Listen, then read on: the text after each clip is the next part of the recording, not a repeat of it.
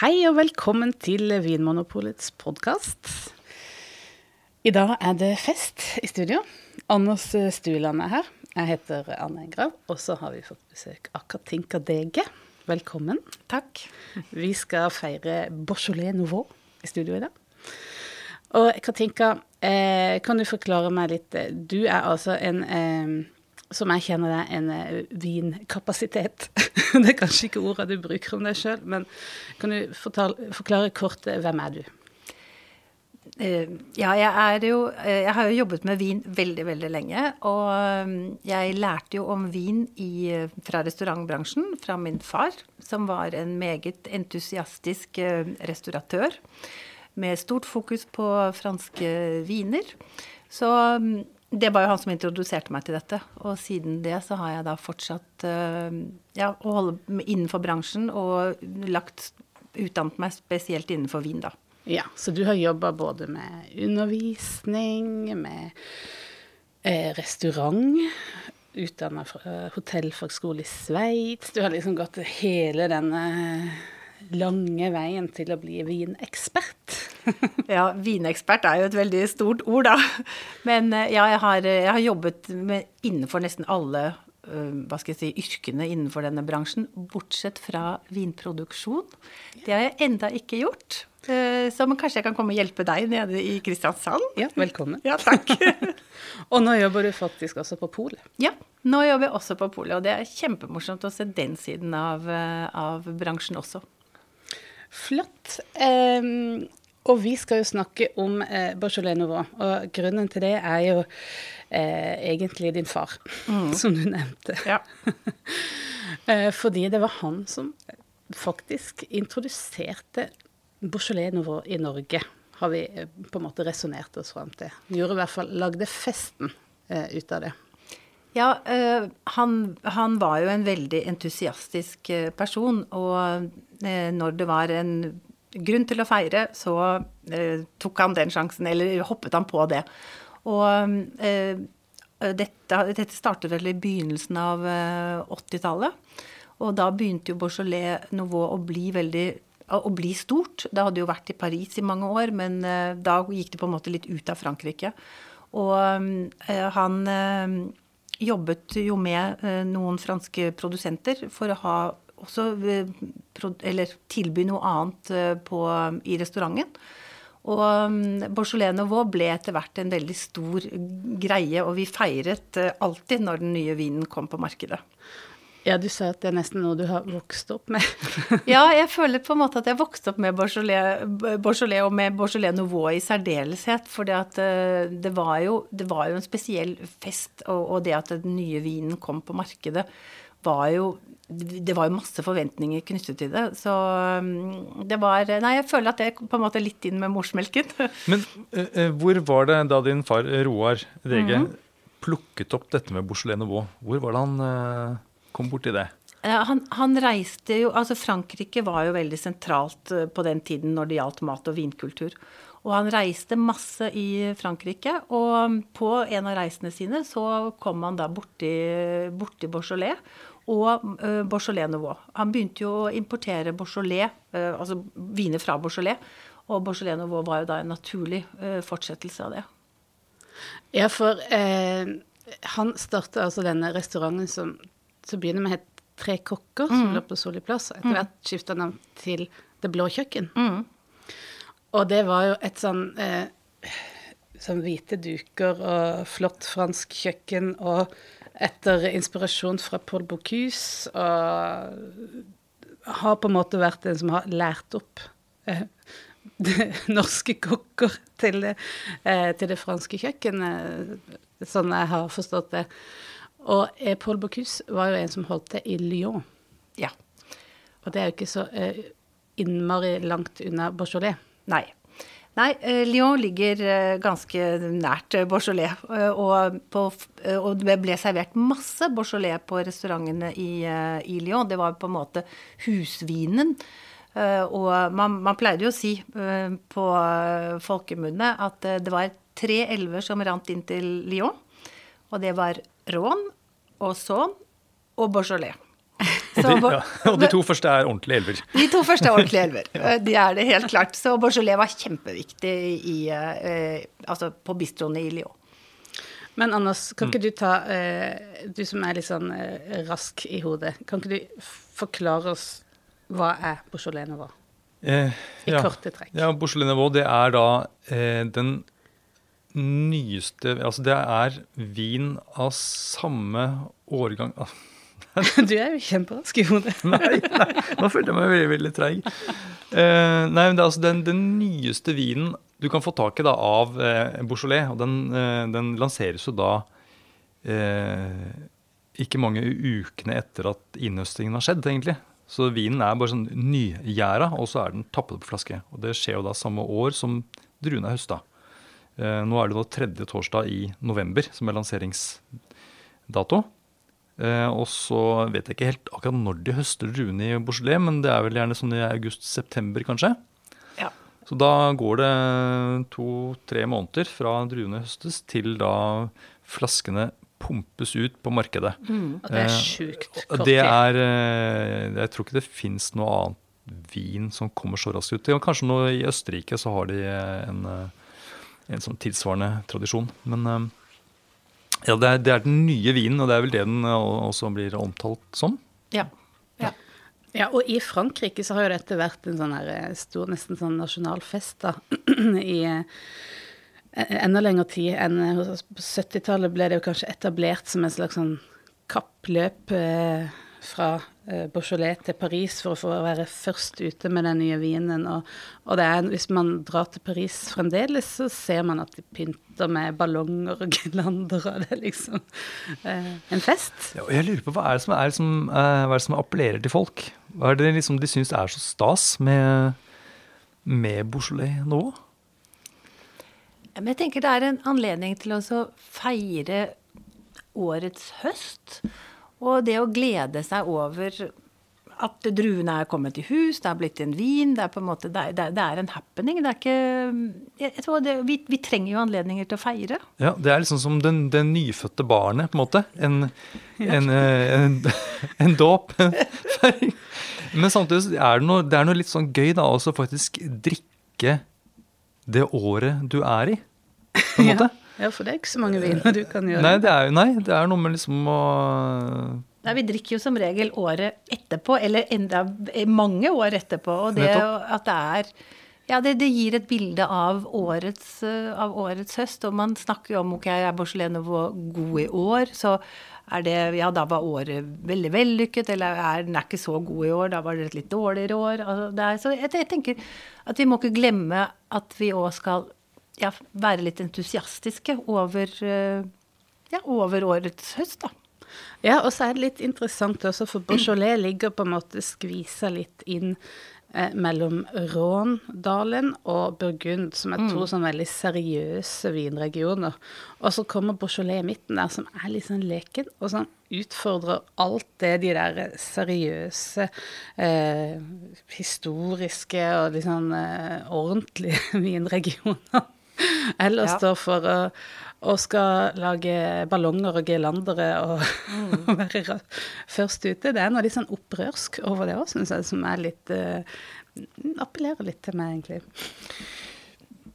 Men altså, Bouchelet Nouveau har det, uh, Fantes det Nouveau altså for 100 år siden? Eller er det eh, en Når var det eh, bors, Hva kaller man folk i Bouchelet? Bourge-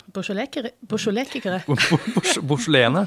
Når, når var det de begynte med Nouveau? Jeg har eh, hørt eh, litt sånn halv, halvsjekka opplysninger om at eh, tidlig på 1900-tallet så begynte man allerede med disse festene. Men det var først da vinloven endra seg i 1951, fra å kunne Da endra vinloven seg til å si at eh, fra å slippe vinen var det 15. desember, tro, så ble den fremskynda til 15. november. Og med det så var plutselig Beaujolais eh, veldig tidlig ute med å, å kunne eh, slippe vin på markedet. Og da eh, på en måte trigga det dette kappløpet da til Paris. Og så sakte, men sikkert så ble det liksom etablert som en helt sånn fransk folkefest å feire den nye vinen fra Beaujolais. Fordi den var tidligst ute. Men så etter hvert så spredde det seg jo. Så kom eh, folk som eh, Roar Dege, din far, og, og plukka med seg denne festen og, og, tok den med seg eh, og spredde seg utover hele Europa. Ja, og da var det fester og, og sånn, skjønte jeg. Men var, var folk skeptiske eh, når eh, faren din da introduserte Beaujolais? Eller syns du at det, var de åpne for dette her?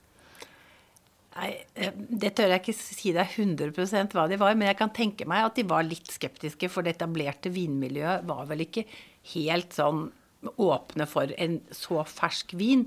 Men samtidig så eh, Det er jo dette med lekenheten, da, og, eh, og entusiasmen rundt det. Så, så, folk ventet jo egentlig på at vinen skulle komme.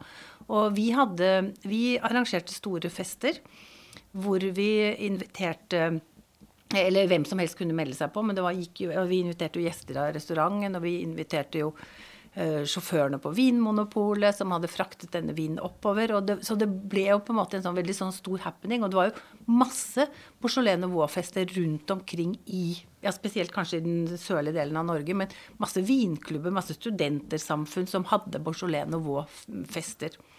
Så det, det var ikke Så vinen ble feiret.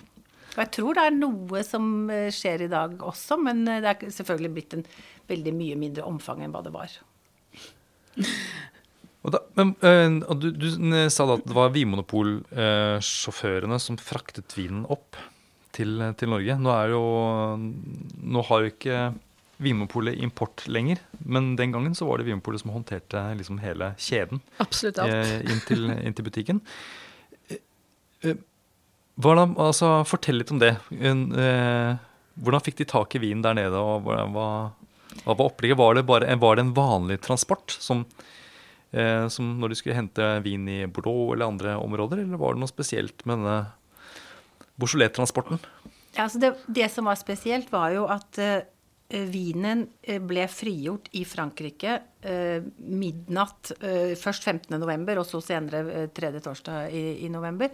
Men den ble frigjort i midnatt. I dag har vi den i butikkene på, sam, eh, på samme tid over hele, over, hele, verden. Men, men ikke, sånn var det ikke den gang. Så da sto jo alle folkene klare i Frankrike, i Beaujolais, Romanes Torin, og var klare for å kjøre så fort som mulig til de ulike bestemmelsesstedene.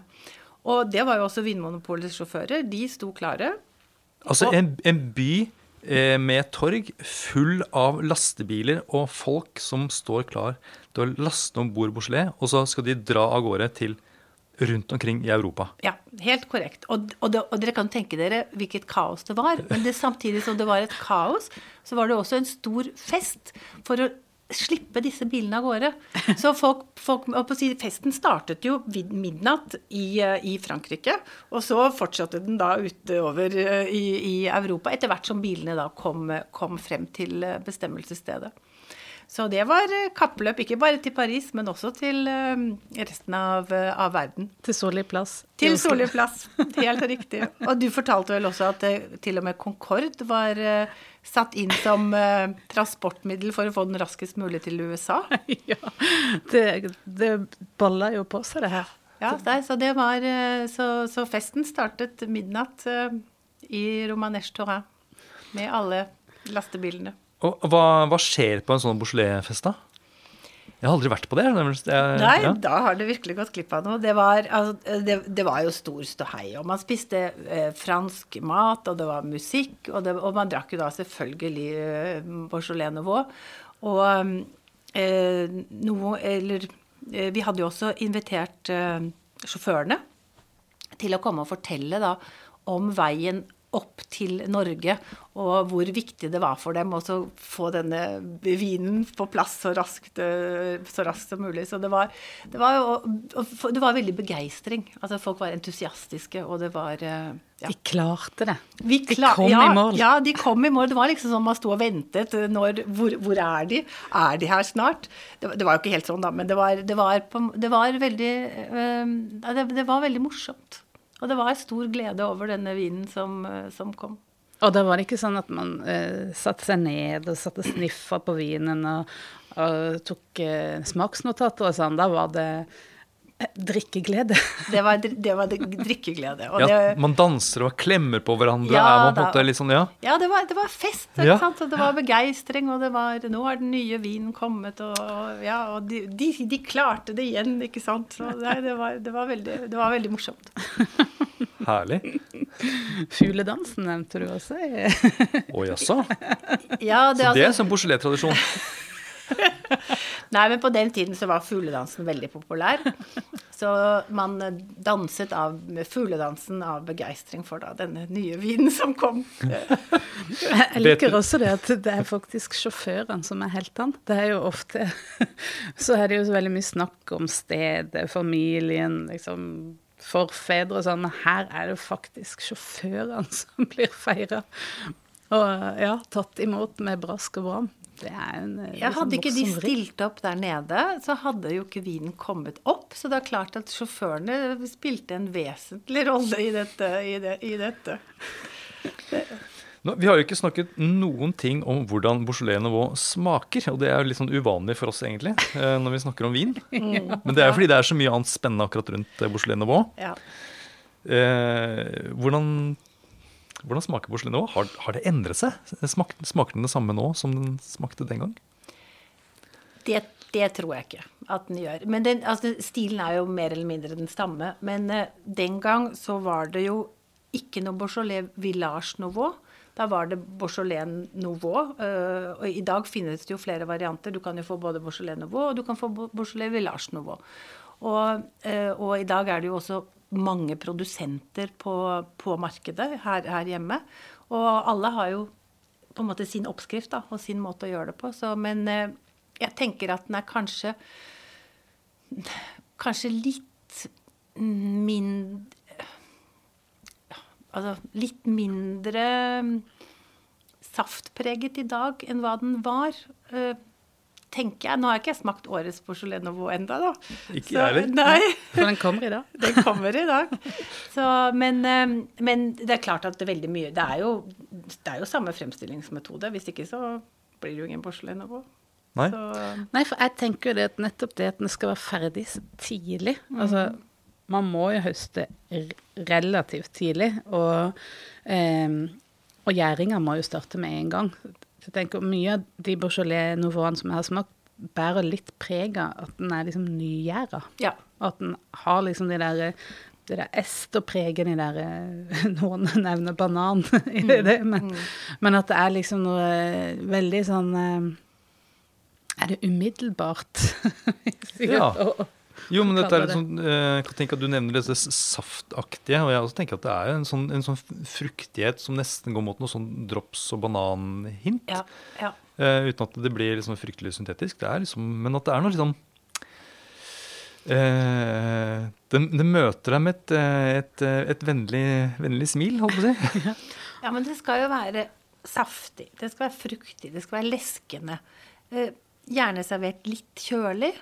Eh, og ja, ikke noe særlig tanniner. God, ja, god fruktighet. Ja. Og det et, et lettdrikkelig glass med vin. Til kanskje litt sånn lettere mat, eh, Ja. matretter, kanskje? Ja, hva serverte dere på disse festene? Var det litt sånn sjarkutteri av skinker og pølser? Sånn, eller? Ja, vi hadde helt sikkert eh, Vi hadde ja, skinker, pølser, litt lettere gryteretter. Altså buffémat. Eh, Ja. eller i dag ville vi jo kalt det for tapas. Ja.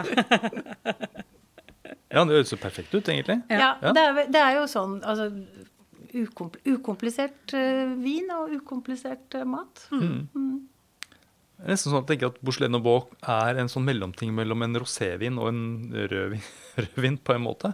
En sånn Lite tannin. fin mellomting. Mm. Men eh, eh, den er jo da Nouveau. Men når blir den eh, VA. vieille, på en måte, eller eh, Når går den bort? Når forsvinner Nouveau? Ja, når, på en måte, når blir den gammel, eller hva, kan den bli gammel? Ja. En- I utgangspunktet så skal den jo drikkes Novo. Og innen året Altså ikke, ikke, ikke innen det året den er produsert, men den skal jo drikkes innen våren året etter at den er produsert. Og det er jo da den smaker best. Eh, Så dette er jo ikke viner man putter i kjelleren og tar fram etter noen år.